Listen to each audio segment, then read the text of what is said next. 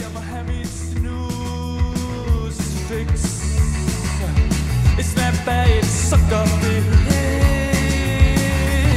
Og den obligatoriske pose klokken 20 bager berliner og Pornhub blandt selv slik, opløst i mine blodår i plastik ekstaser.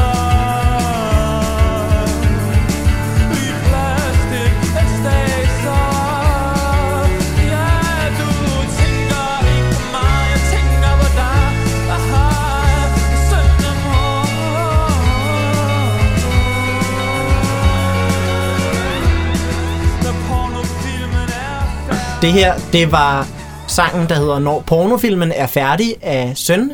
I har hørt den her som det første nummer i 5. afsnit af Orange Snak. Jeres eneste podcast, der handler udelukkende om Roskilde Festival. Måske, hvis der er andre derude, så send dem endelig til mig på facebook.com/orangesnakpodcast. Men i hvert fald, årsagen til, at vi lige har hørt Når pornofilmen er færdig af Søn, som jo spillede på årets Roskilde Festival, det er fordi, at 2 af medlemmerne af Søn sidder lige her i studiet med mig i dag. Jeg hedder Jøvet Kjersen F. Stolberg. Vil I introducere jer selv, kære 2 medlemmer af Søn? Nu har jeg introduceret sådan lidt af, hvem I er, men vil du starte? Ja, jeg hedder William, og jeg spiller bas i Søn. Og hej, jeg hedder Christoffer, og jeg er forsanger i Søn. Ja. Yes, og ja, jeg er så utrolig glad for at have mulighed for at have jer i podcasten. Dels fordi jeg synes bare, at jeres musik er så skidegod, og jeg har voldhørt jeres debutalbum, jeres eneste album indtil videre, Det Skandinaviske Design, utrolig mange gange. Jeg kan anbefale alle, der sidder derude og lytter, at lytte til Det Skandinaviske Design. Og ja, så gav jo en fremragende optræden på årets Roskilde Festival på Rising-scenen, og det er jo så fantastisk at kunne have et band med i podcasten om Roskilde Festival, der har spillet på Roskilde Festival. Ja. Men jeg tænker, der er helt vildt meget, der leder op til, at man får mulighed for at stå på Danmarks, Nordeuropas største festival overhovedet. Så jeg tænker, at jeg vil gerne starte helt fra begyndelsen. Måske, ja, for det første, hvor har I 2 lært hinanden at kende? Det har vi på højskole. Yes. Ja. Og det var også der, at bandet startede i sin tid. Hvor at jeg samlede bandet. Jeg havde nogle sange, som jeg skrev, og så samlede jeg bandet omkring dem, og så spillede vi dem sammen. Og det var ligesom mig, der var Søn. Og så Søn og bandet. Så vi overvejede også, om det skulle hedde Søn og et eller andet. Ja. Søn og Autoband. Autoband, ja. Det er vores debut, vi hedder Autoband. Men at Søn ligesom var mig, det blev langsomt opløst til, at det ligesom blev et fælles projekt, og at Søn blev bandet. Og det blev det især, da vi begyndte at arbejde på Det Skandinaviske Design. Hvor længe har du lavet musik, Christoffer, overhovedet? Altså spillet, sunget? Jamen, det har jeg i 10 år, ja. Og så var det guitar, Jimi Hendrix og blues og så videre, og så var det vores egen sang og sådan den obligatoriske funk-rock-periode i gymnasiet. Ja, det skal man igennem. Ja. Hvad spillede I? Sådan Red Hot Chili Peppers covers, eller... Ja, det var bare sådan, det var sådan noget, hvor man lige havde lært mol-7-akkorder og, ja, og sådan spillet med, lærte at spille synkoperet, og Stevie Wonder var jeg rigtig glad for. Ja. Jeg havde også en helt stor flee-periode i gymnasiet, hvor jeg virkelig bare dykkede det der slap og pentaton og bare gå fuldstændig amok. Ja. Det var bare meningen med det hele. Ja, og det leder os jo fint over til, at jeg kan stille dig det samme spørgsmål, William. Hvor længe har du spillet bas og spillet musik overhovedet? Altså, det er lang tid. Det må være cirka det samme som dig, Christoffer. 10 års tid må det være. Og det har også været sådan forskellige faser, fuldstændig ligesom Christoffer. Det startede med sådan rock-klassikere, bevægede det sig over i funk, og, sådan, og så blev jeg interesseret i det der med at skabe selv, og sådan prøve at finde min egen lyd på bassen, og hvordan jeg synes, det var fedt at spille. Og nu er jeg her. Christoffer, siden du jo har sagt, at Søn var din idé, hvis jeg ikke lægger ord i munden på dig for at udtrykke det på den måde, så kunne jeg godt tænke mig at spørge dig så om, hvad var ideen med Søn oprindeligt? Jamen altså, det var ikke fordi der var en stor idé med det. Det var, at Søn var et godt navn til de her sange og det her sådan spirende sådan projekt, jeg havde i hovedet, kan man sige. Og så var det jo, så var det egentlig bare, altså egentlig bare de sange og sådan det univers, men det jo hele var meget sådan afprøvende og meget nyt og så videre, ikke? Så det var bare ligesom, at jeg havde nogle sange, og jeg havde også det her navn, og så samlede jeg ligesom langsomt et band omkring dem, og så begyndte det ligesom at vokse derfra, kan man sige. Er det også så dig, der skriver det, eller skriver I sangene sammen i bandet?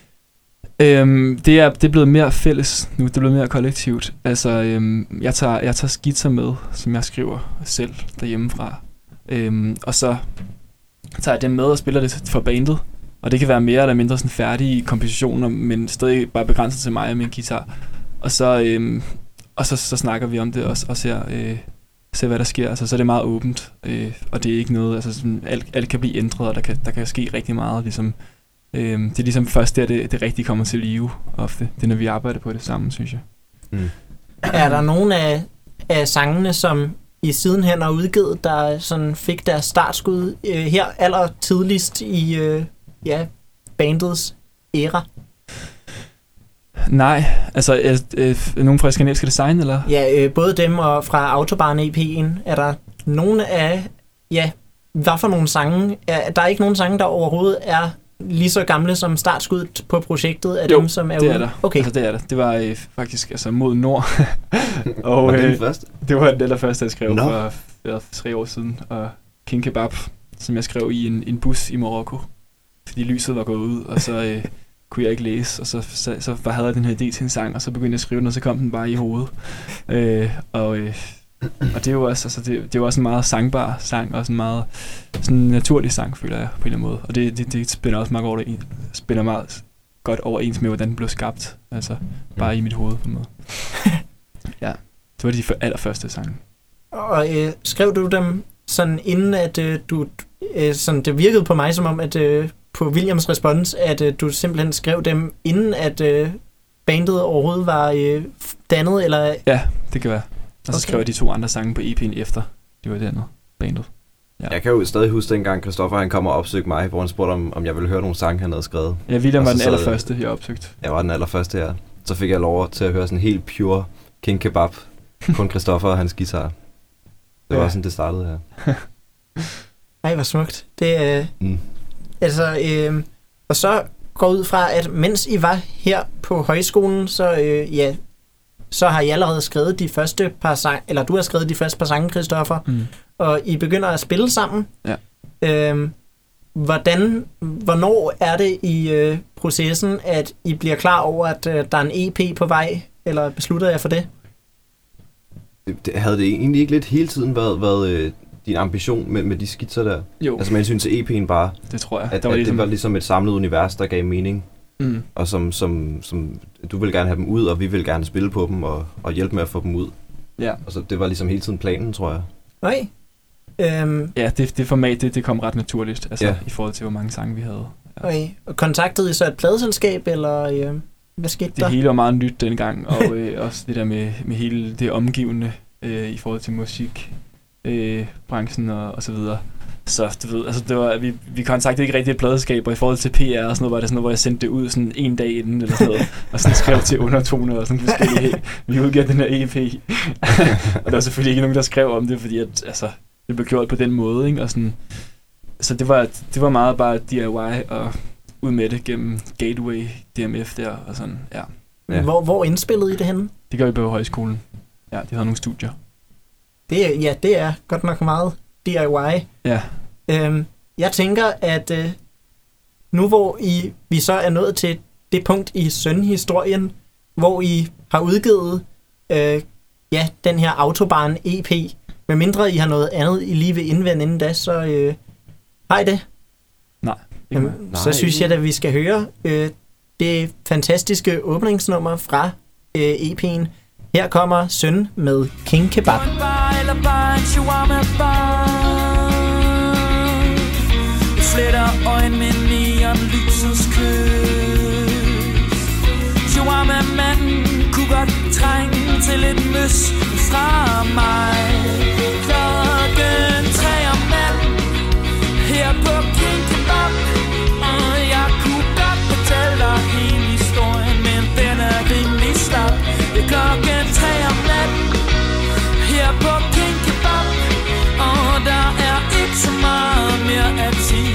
sidder i neonlys og savner en pige. I min trætte senfuldskab kan ikke smage så meget af pizzabrød, der ryger ned i mit gab. Det her, det var King Kebab af Søn, som sidder her med mig, Kjartan F. Stolberg, i studiet her i Orange Snak lige nu. Eller i hvert fald 2 medlemmer af Søn. Yes. Jeg skal ikke sige, at hele Søn er her, og så er der nogen, der sidder derude og undrer sig over. Så bliver de sure, de andre. Ja, så bliver de fornærmet. Det går ikke. Det skal vi godt nok ikke. Men I har lavet... Ja, vi er i gang med at gennemgå sådan lidt jeres karriere, og vi er nået til det punkt, hvor I simpelthen har indspillet og udgivet den her EP, der hedder Autobahn, på 4 sange, og den begynder jo så at få noget opmærksomhed. Ja, altså... det sker sådan meget flydende. Ja, det... Altså, det var jo som sagt meget bare sådan en... Bare lægge den op, og så lave et opslag på Facebook, og så var den der ligesom bare... Mm. Og I sender den rundt, du sagde noget om, at du sendte til undertoner og til... Ja, men sådan på sådan en mega noob-agtig måde. Og der var ikke nogen, der skrev om den. Den kom i barometeret foråret 18. Oh ja. Det havde vi sygt meget optur over. Det var den gang, man stadig kunne komme i barometeret. Ja, jeg ved ikke, om det findes. Jeg mener, det er lukket. Okay. Enten det, eller også har de åbnet det igen for sådan 4. gang. Det, okay. Men jeg mener, at sidst jeg tjekkede, var barometeret vist lukket for godt. Nå. Men, det var i hvert fald en kæmpe optur. Også, ja. Og hun var også virkelig, hun beskrev det virkelig godt, verden der, og nogle stærke ord. Altså, ja. Men ikke sådan slunde meget omtale. Det kom meget gradvist. Ja, og I begynder I så at indspille albummet, som kommer bagefter? Eller hvad begynder I? Altså, der var jo, det er jo så der, hvor det blev... hvor det meget sådan igen flydende skete, at Søn ligesom blev mere og mere til sådan en slags fællesskab, og vi begyndte at mærke sådan en stærkere og stærkere fællesskabsfølelse omkring det. Det var i sådan en lang periode efter EP'en, hvor vi spillede koncerter sådan jævnligt, faktisk. Hvor vi bare sådan... arbejdede på numre samtidig i øveren, og så tog vi ud. Nogle gange så spillede vi EP-numrene, og så nogle nye numre, vi havde med, og sådan blev det bare ved i ret lang tid. Ja. Vi endte faktisk med at spille sådan nogle virkelig lange koncerter, altså, inden vi overhovedet havde indspillet pladen. Bare fordi I havde flere og flere numre, som I gradvist havde bygget op i øveren? Ja. Mm. Så nogle af de numre, de har også udviklet sig live.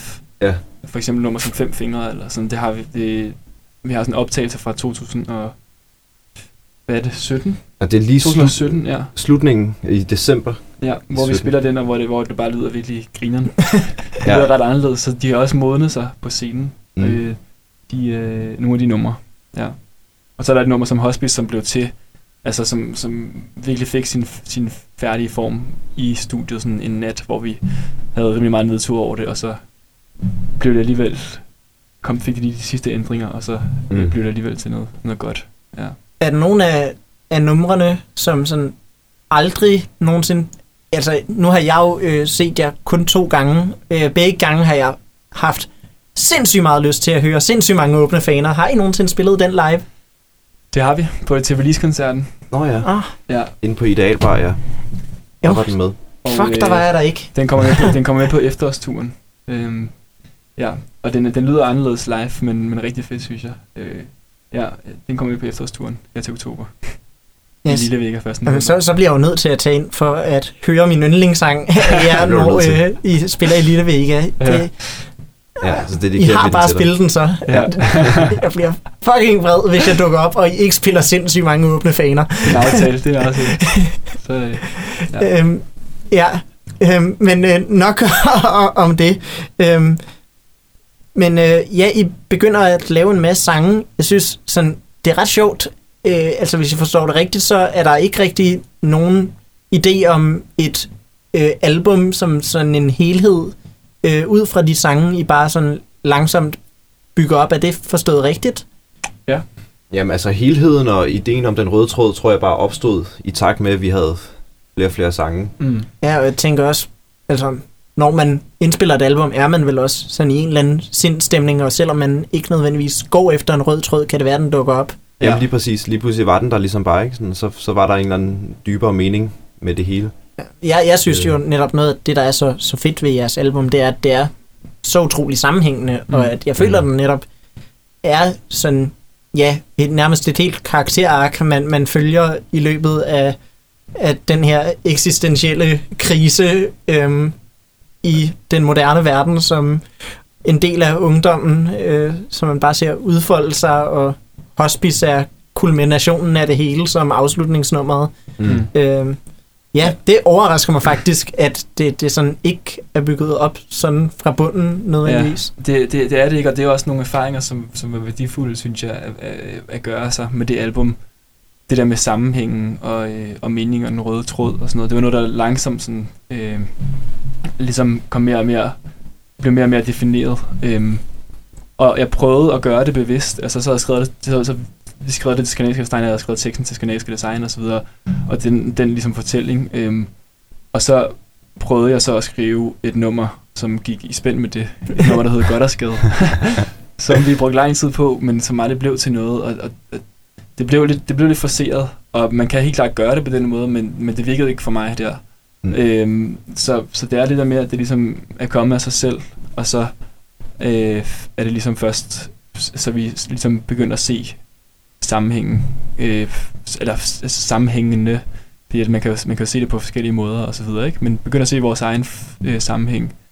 Jamen altså, man begynder at indspille det, og sådan lidt gradvist, kan man sige.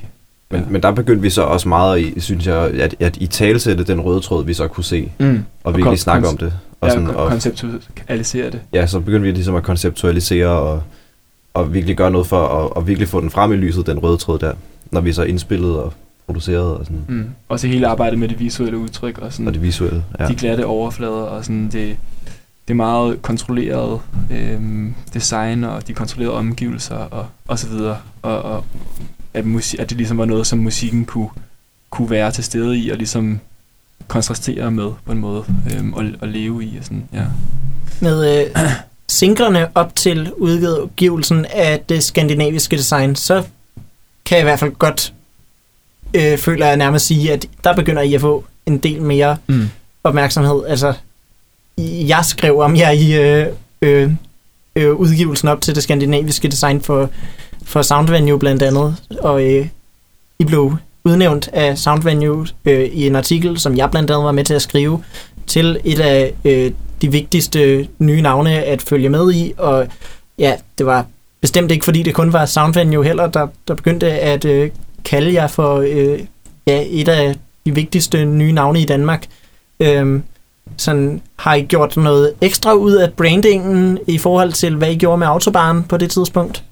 Det har vi. Vi har, altså, vi har fået folk, der havde erfaring med den slags, ligesom ind over til at hjælpe os med sådan noget som PR, kontakt til medier, og det havde vi ingen erfaring med. Har I ligefrem fået et pladeselskab? Eller, Ikke et pladeselskab, men et PR-bureau, som bare var en gut, der hedder Jakob. Shout-out til Jakob. Ja, shout-out til Jakob.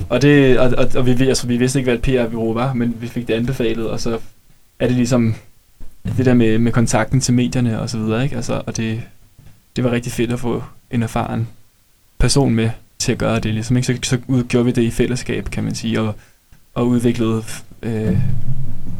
det pitch, eller det kontaktmateriale sådan, i fællesskab. Ja. Mm. Ej, hvor fantastisk. Det er ja, super godt, at I fandt det, og at det kunne få jer mere frem. Og hvad med indspilning? I går stadig på højskole på det tidspunkt, eller hvad? Nej, det gør I ikke.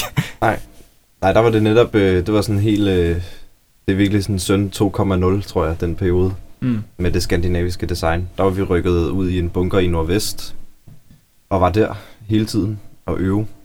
Og det var ligesom der, det skete. Mm. Og så er det også, der hvor det blev indspillet. Nej, det gjorde det i Randers, faktisk. Nå, Randers. Ja, et sted. I en lagerhal. Vi har en lydmand, som også er fra højskolen, som har været med Lukas fra starten. Og hans far har et lager i Randers, hvor vi så tog hen og byggede et studie op. Sådan en ret rå lagerhal og mørk. Hvor der så vi hang lyskæder op på væggene og indspillede det meget, meget live-agtigt. Altså, ja, vi kunne næsten have kaldt det et live-album, fordi jeg stod også sang sådan med bandet og indspillede vokalen bare sådan, og så blev der så dobbet nogle ting bagefter. Især guitaristen, der ikke, han var lige sådan lidt mere perfektionistisk. Ja. Men ellers så var det rigtig, rigtig meget, det var indspillet sammen, kan man sige. Er der nogen årsag til, at I valgte at tage til Randers? Altså, nu er I jo et københavnsk band, ikke? Så. Det var fordi vi kunne, at vores lydmand havde den idé med at bygge et studie der. Og det var også fedt. Altså det var fedt at komme et sted hen, hvor man ligesom bare var i det og blev nødt til at dedikere sig til det, og man ikke lige tog ned på Harbo Bar eller hjem og sov eller sådan noget. Man kom lidt væk, og så var det virkelig bare sådan 5 dage, hvor det kun var det handlede om. Det var det eneste vi lavede. Jeg tror jeg virkelig kan gøre noget godt også. Ja, og sådan bare stort set uden at sove, eller hvad? Det var i hvert fald virkelig, det var sådan... Det var noget, hvor man skulle ikke kunne sove så meget, som man gerne ville. Ja, præcis. Man skulle lige kæmpe sig op, og så skulle man lige være op til sent. Kommer det store spørgsmål så, var der tidspunkter, hvor I var op til 3 om natten? Det var der. Det var der helt klart. Okay. Ja. Og længere end det. Ja, længere end det også, ja. Ja, ej, det er jeg glad for at vide. Jeg håber, at I også så muligheder for at referere jeres egne sange, mens I var der, og var der 3 om natten, og at det ikke kun er min hjerne, der kører i sådan nogle skøre baner. Der bliver refereret meget. Ja, der bliver faktisk refereret ret meget, ja. Ja, kan jeg virkelig forestille mig. Sådan også, ja, når man ikke tænker på andet end en sønsange, så kommer ens hjerne nok bare sådan naturligt til at tænke i lyrikens baner i stort set hvad for en sammenhæng man end skulle være i, tænker jeg. Ej, det er fantastisk. Jeg elsker at sådan bruge hele weekender på et enkelt projekt. Det er for lang tid siden jeg har gjort det. Mm-hmm. I får udgivet Det Skandinaviske Design senere på året her. I år 2019. Er det også nogenlunde samtidig, som I begynder at have kontakt med Roskilde Festival? Eller, Ja, det cirka. Det var det. Det var sådan i efteråret. Efteråret 18. Efteråret 18 allerede fik I snakket med dem? Ej, hvor vildt. Og så, det var så gennem vores booker. Og så lykkedes det så. Det lykkedes at få Roskilde-bookeren ud på til vores koncert på Bolsjefabrikken. Ja. Har vi lige fundet ud af. Ja, det har lige fundet ud af det. Fordi det var meget hemmeligt, tror jeg. Vi har aldrig fået det at vide, at han rent faktisk var der. Men nej, han har bare snedet sig ind. Det var virkelig fedt at høre, at han var der.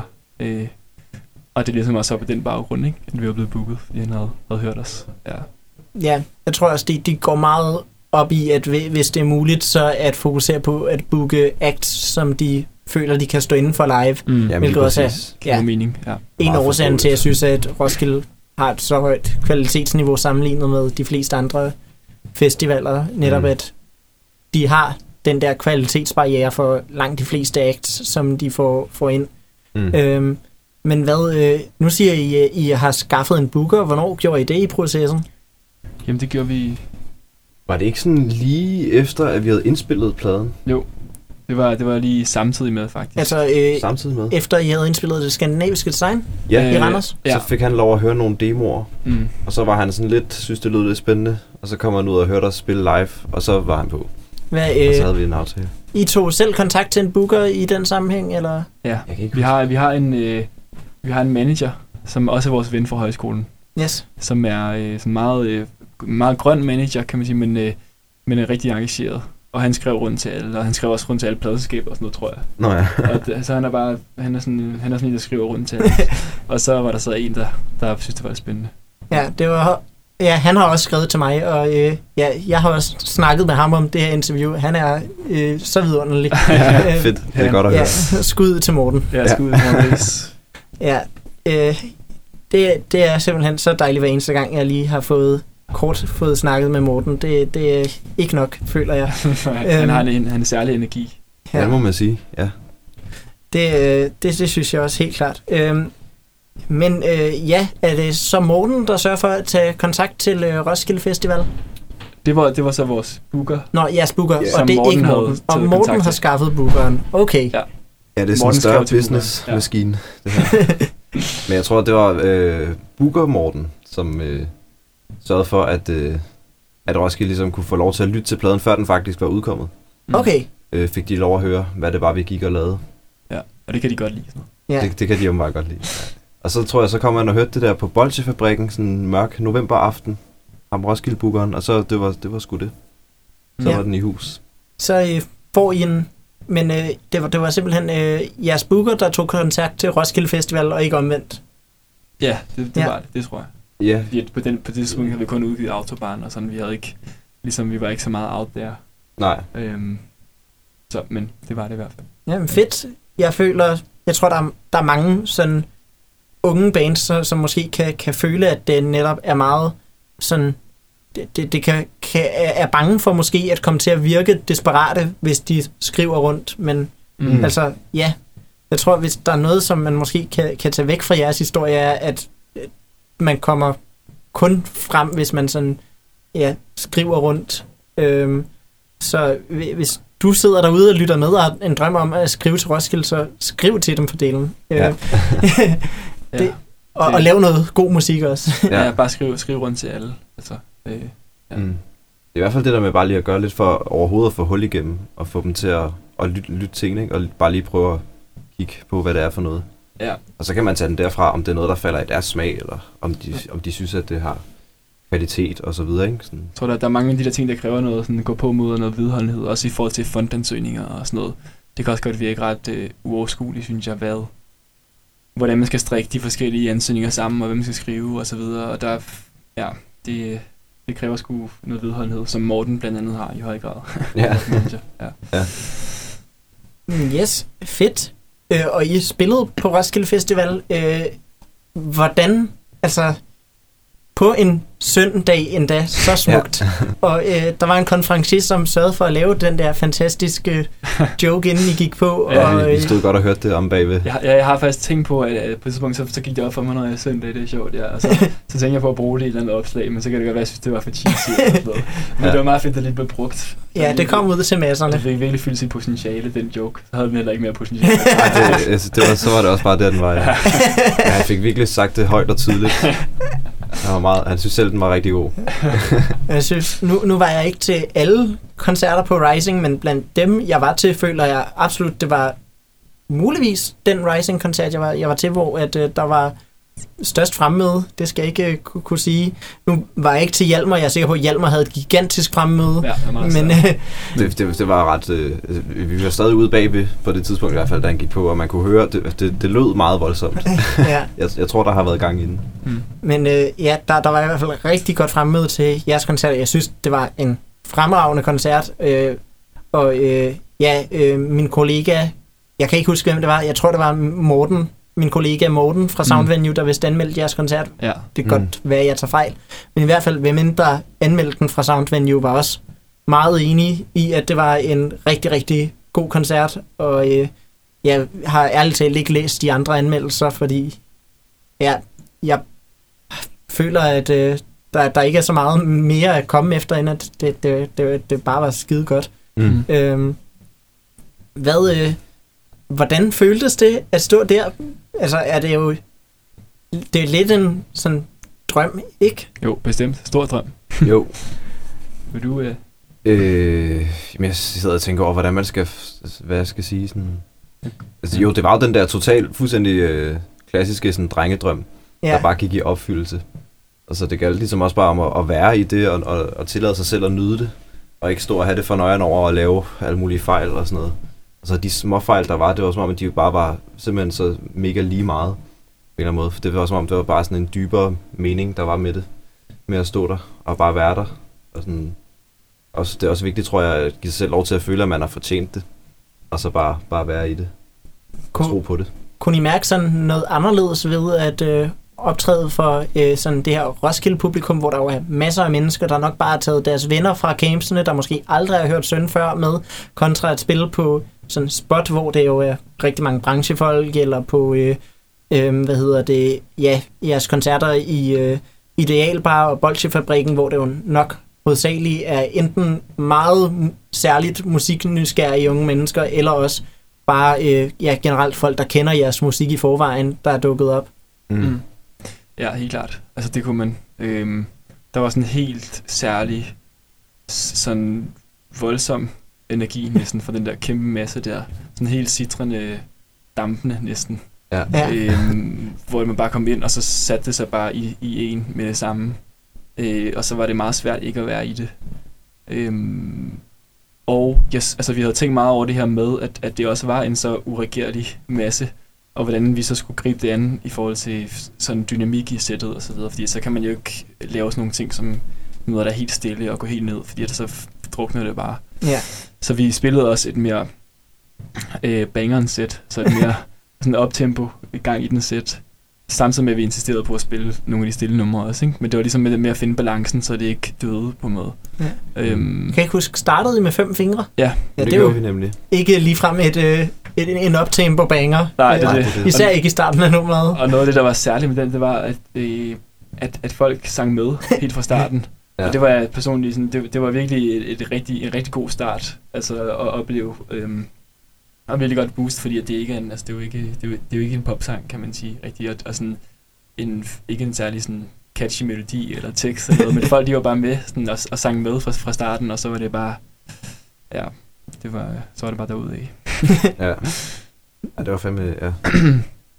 Og så får man også en fuld Roskilde Festival billet med i købet, hvis man bliver booket til Roskilde Festival. Ja. Heldigvis. Ja. Men man er jo meget dårlig til at forholde det, tror jeg. Ja, jeg tror vi, ja. Ja, det fik vi. Mm. Så blev vi hængende og festede. Men det var som, det satte så meget i brystet på mig, på en eller anden måde. Jeg tror, at måske der er nogle, jeg mærker ret mange ting sådan i mit bryst, hvis der er nogen sådan følelser, jeg mærker kropsligt. Og jeg tror også sådan, at den nervøsiteten begyndte at melde sig allerede 2 uger inden, eller sådan noget. Det har jeg aldrig prøvet før, at det kom så tidligt. Og der husker jeg det også lidt som sådan en fornemmelse på en måde i brystet, og sådan lidt sådan knugen, og så til sidst i koncerten var det som, der havde ophobet sig sindssygt meget sådan energi, og altså der bare lå og sidrede og lyste, og som bare skulle, men samtidig skulle ud af min krop på sådan en ret positiv måde, men jeg stod sådan og krængede min krop ud mod folk, og det var bare sådan, det var virkelig voldsomt, men på en rigtig smuk måde, synes jeg. Også bagefter, så skreg jeg også bare sådan, og krammede de andre og sådan. Og det har jeg aldrig, gjort før på den måde. Jeg har aldrig været så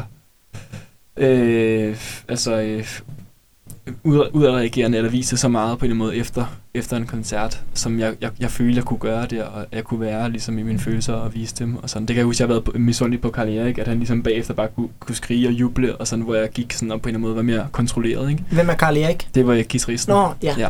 Men her der kunne vi begge to skrige og brøle og kramme hinanden og sådan. Ja. Mm. Så det var også bare skønt at kunne være i de følelser. Yes. Er der noget, har I for det første kunnet sådan se en ændring i opmærksomhed omkring efter den Roskilde Festivalkoncert? Eller, ja, altså nu er det jo ikke, fordi I har udgivet noget sidenhen, så det er måske lidt svært lige at kunne registrere. Mm. Så. Altså, nej, men jeg synes, vi har hørt rigtig, altså vi har fået rigtig meget sådan positiv respons på koncerten. Ja. Altså, og man kan mærke, at det er noget, som mange af dem, der var der, de har nyt og synes var fedt, og har gået og tænkt på, og taget til sig og har det som minde, og sådan, ved jeg ikke, måske fortalt det videre til nogen sådan. Jeg kan ikke lige komme på, at vi har mærket noget sådan helt konkret. Sådan. Nej, det var mere sådan i op til Roskilde og rundt om Roskilde-koncerten, ligesom. Ja. Det er måske også lige så vigtigt, fordi at folk begynder jo også at tjekke alle de bands, der bliver booket ud. Det er jo også noget af det, som den her Roskilde Festival podcast kommer til at handle om, når der bliver annonceret nye bands. Mm. Så det er jo helt klart lige så stor en del af det. Derudover, sådan, hvad kan man forvente af Søn her i fremtiden? Altså, hvad sker der i Søn-universet? I siger, I har en koncert her snart i Lille Vega. Ja, vi har sådan vores første turné. En hel turné? En hel turné. Sådan løbende gennem oktober. Så er vi simpelthen rundt i hele landet for første gang.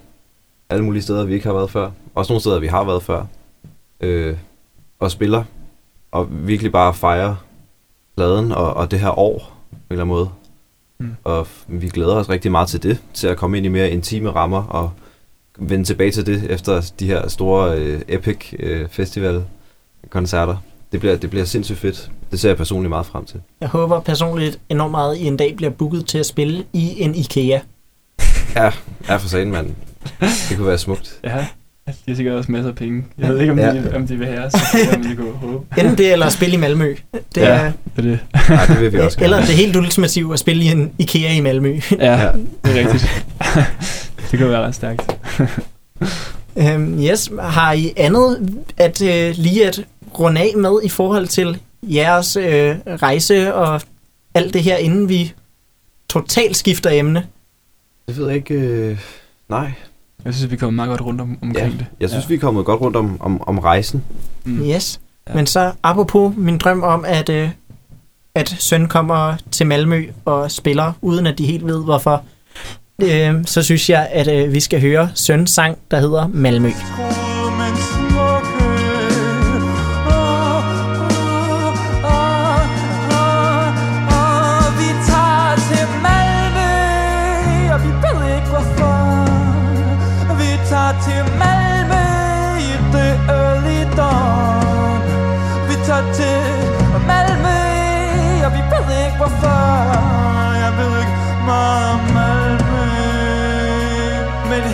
Stor grå bander leverer støvregn til varme pander. SO-fortsæt mod forsteder, hverdagen kæder og sammen med døde steder. I Øresunds togs bløde sæder fandt vi hinanden igen. Det her, det var Søn med Malmø, som er at finde på deres fremragende debutalbum, der hedder Det Skandinaviske Design. Jeg sidder her i Orange Snack-studiet, også kendt som Rockkanalen-studiet, med to medlemmer fra Søn.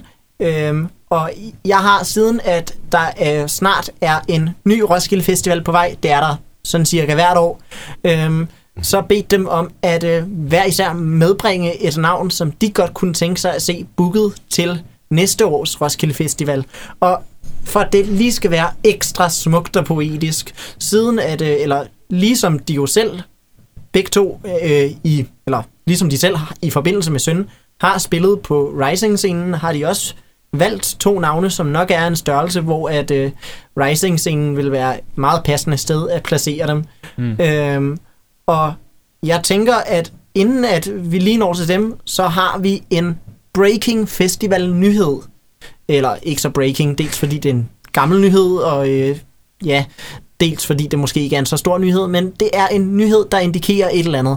Fordi hvis du går til din telefon og går ind på din App Store, eller på din Google Play, eller hvor end du downloader dine apps, så hvis du downloader Roskilde Festival-appen, er den opdateret til en 2018-udgave. Der er intet på den. Det betyder faktisk bare, at du ikke længere kan tilgå sidste års tidsplan. Det er lidt lort lige nu. Men det betyder også, at der nok snart sker noget. 2020-udgave. Ja, 2020-udgave. Ja, det er ikke en 2018-udgave. Det var en total fortælelse. Men ja, appen er opdateret til en 2020-udgave. Roskilde Festival 50. Nå, det er 50 års... Ja, William, hvem synes du skal spille her i anledning af 50-års jubilæet? Eller i hvert fald på året for 50-års jubilæet? Ja. Altså, jeg gik og tænkte sindssygt meget over det faktisk. Jeg kan jo komme på alt muligt, der kunne være fedt at høre. Men så kom jeg til at tænke på det band, der hedder Himmelrum. Som er sådan en københavnerband, som jeg har sådan lidt en relation til. Nogle af dem, i hvert fald nogle af medlemmerne. Og jeg har bare hørt dem spille live et par gange, og de er det mest vanvittige liveband, hvis du spørger mig. Og det er som om, at de kan ligesom finde ud af at skubbe til nogle grænser for, hvad livemusik kan og må. Det er utroligt til tider krævende at lytte til. Altså, og sådan, altså det er uforløst, og det er krævende, og det er, altså det kræver, at man virkelig går med på præmissen, og at man gerne vil det. Sådan og er meget... med på eksperimentelt, sådan, ja, hvis man måske er lige lovlig stor knavpot, kunne man næsten kalde det navlepillende, men det er sådan, ja, det er sikkert sådan nogen, der vil kalde indadskuende på en måde, jeg synes er virkelig sådan dejlig, fed og snørklet os selv. Ja, men det er ligesom sådan noget musik, hvor hvis du først går med på præmissen og prøver at leve dig ind i det og gå med på den rejse, som de er på, så er det simpelthen bare det sygeste. Altså, jeg synes, de er så fede. Og jeg tror bare, de vil bare være rigtig gode som en del af Roskildes sådan mere eksperimenterende program. Og så har de bare et live-niveau, som er for vildt. Altså, de spiller bare sindssygt godt. Jeg har desværre aldrig selv haft mulighed for at se dem live. Jeg mener, de gav en fælleskoncert på Alice for ikke så lang tid siden med kogekunst, som jeg spillede på årets Roskilde Festival også. der ville jeg gerne have været inde og se dem også, fordi jeg selv synes, kogekunst er et fremragende band, og gangen før det, hvor jeg havde set kogekunst, så endte jeg med at blive skidefuld og kunne ikke huske en skid fra det, så jeg ville gerne få genset dem. Det fik jeg jo så heldigvis gjort på Roskilde Festival. Men nok om kogekunst. Himmelrum er, vel jeg også synes var en virkelig god booking. De har jo et album og en EP ude. Ja, præcis, ja. Eller, ja, jeg ved ikke, om det er en EP, eller det er bare sådan en kort album. To album, så? Ja, det er måske bare jeg tror albums, på Spotify er den bare placeret under EP'er, ja, men ja, den er også ret lang af en EP at være. Ja, det er sådan en mellemting. Ja. Så, et værk. Et værk. De har to værker ude. Jeg synes også, det er lidt forkert at kalde det en EP. Jeg tror sådan bare alene sådan... Den længste halvdel af sangene vil være for langt til en typisk EP. Ja. Men ja, det er også helt vildt spacey. Har du mere at sige om, hvem Himmelrum er, inden at vi hører lidt af dem? Nej, altså som sagt, prøv at gå med på deres præmis, og prøv at have tålmodighed med dem, og leve jer ind i det. Så er det en stor oplevelse. Yes, men så kan I høre det her nummer af Himmelrum, der hedder Overtone.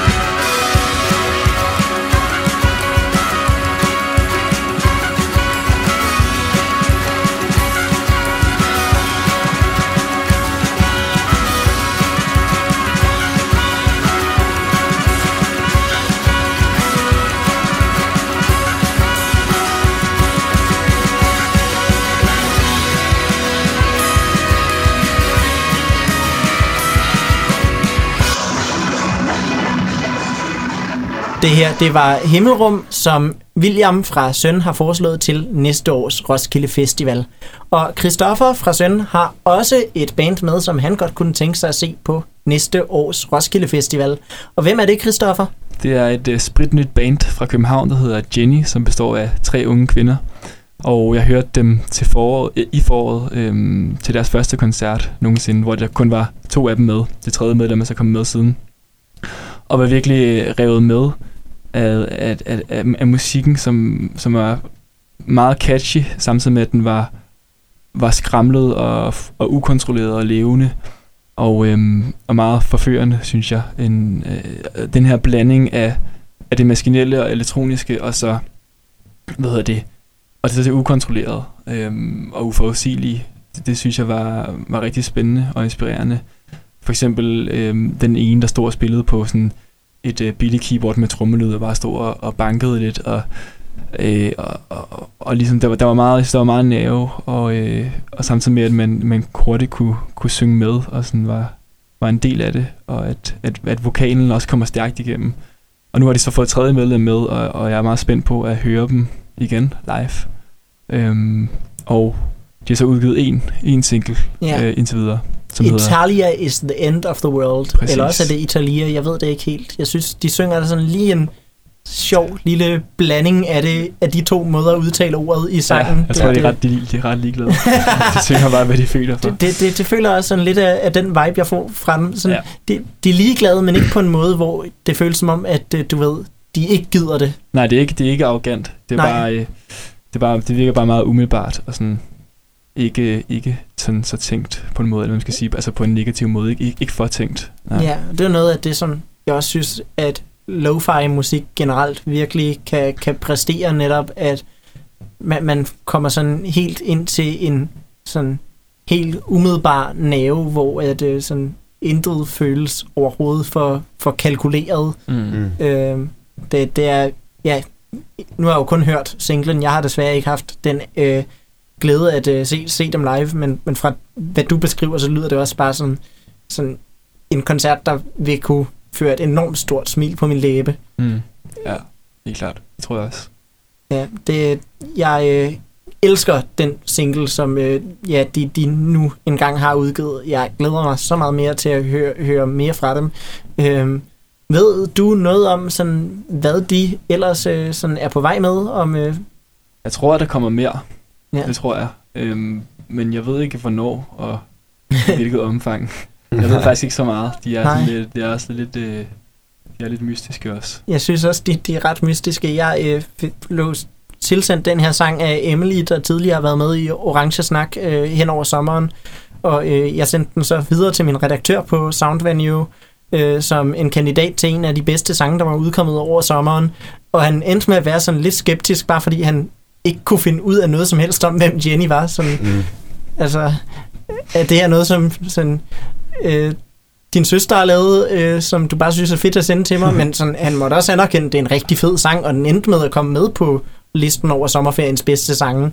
Så altså, den havde nok bare været endnu mere sikker på sin plads, hvis han lige kunne finde ud af, hvem Jenny overhovedet var. Men altså, det håber jeg jo så, at blandt andet en Roskilde Festivalkoncert kan være muligheden for, at man kan finde ud af. Jeg synes i hvert fald, det er totalt meget værd at dykke ned i. Jeg glæder mig til at følge mere med i, hvad det her projekt byder på. Så inden vi spiller det her nummer fra Jenny, som kommer til at afrunde afsnittet af Orange Snak, Christoffer og William, har I mere, I lige har på hjertet overhovedet? Ikke umiddelbart, men udover det har været dejligt at snakke. Og, ja, og det har været dejligt. Ja, fuldstændig. Yes. I Retro-studiet, eller det er jo så derinde. Men ja, Retro-studiet er navnet på studiet lige ved siden af os. Det her er Rockkanalen studiet, det er bare et studie, som også er ret retro. Og der kan vi jo også gøre en stor overgang til, at det kan være, at I hører det her afsnit som podcast lige nu, men hvis I vil høre en udgave, hvor I hører sangene i deres helhed, så bliver det nyeste afsnit af Orange Snak hver søndag kl. 16 sendt på Rockkanalen. Siden at Orange Snak udkommer hver anden uge, vil det så sige, at på lige ugenumre er det et spritnyt afsnit af Orange Snak, man kan høre på Rockkanalen, og på ulige ugenumre er det en genudsendelse. Så I har 2 chancer hver uge for at høre den i udgaven med alle sangene. Men snakken er det, der står centralt i Orange Snak, og al snakken kan altid findes på både SoundCloud, på Spotify og på iTunes, Apple Music, Apple Podcasts, hvad end Apple lige har gang i for tiden. I er i en overgangsfase. Tag det pænt med Apple. I hvert fald, man kan høre det der. Og lige om lidt skal vi høre en sang, som vist også kan høres, både på Spotify og på Apple Music. Her kommer, som farvel og tak for den her uge, Italia is the End of the World af Jenny.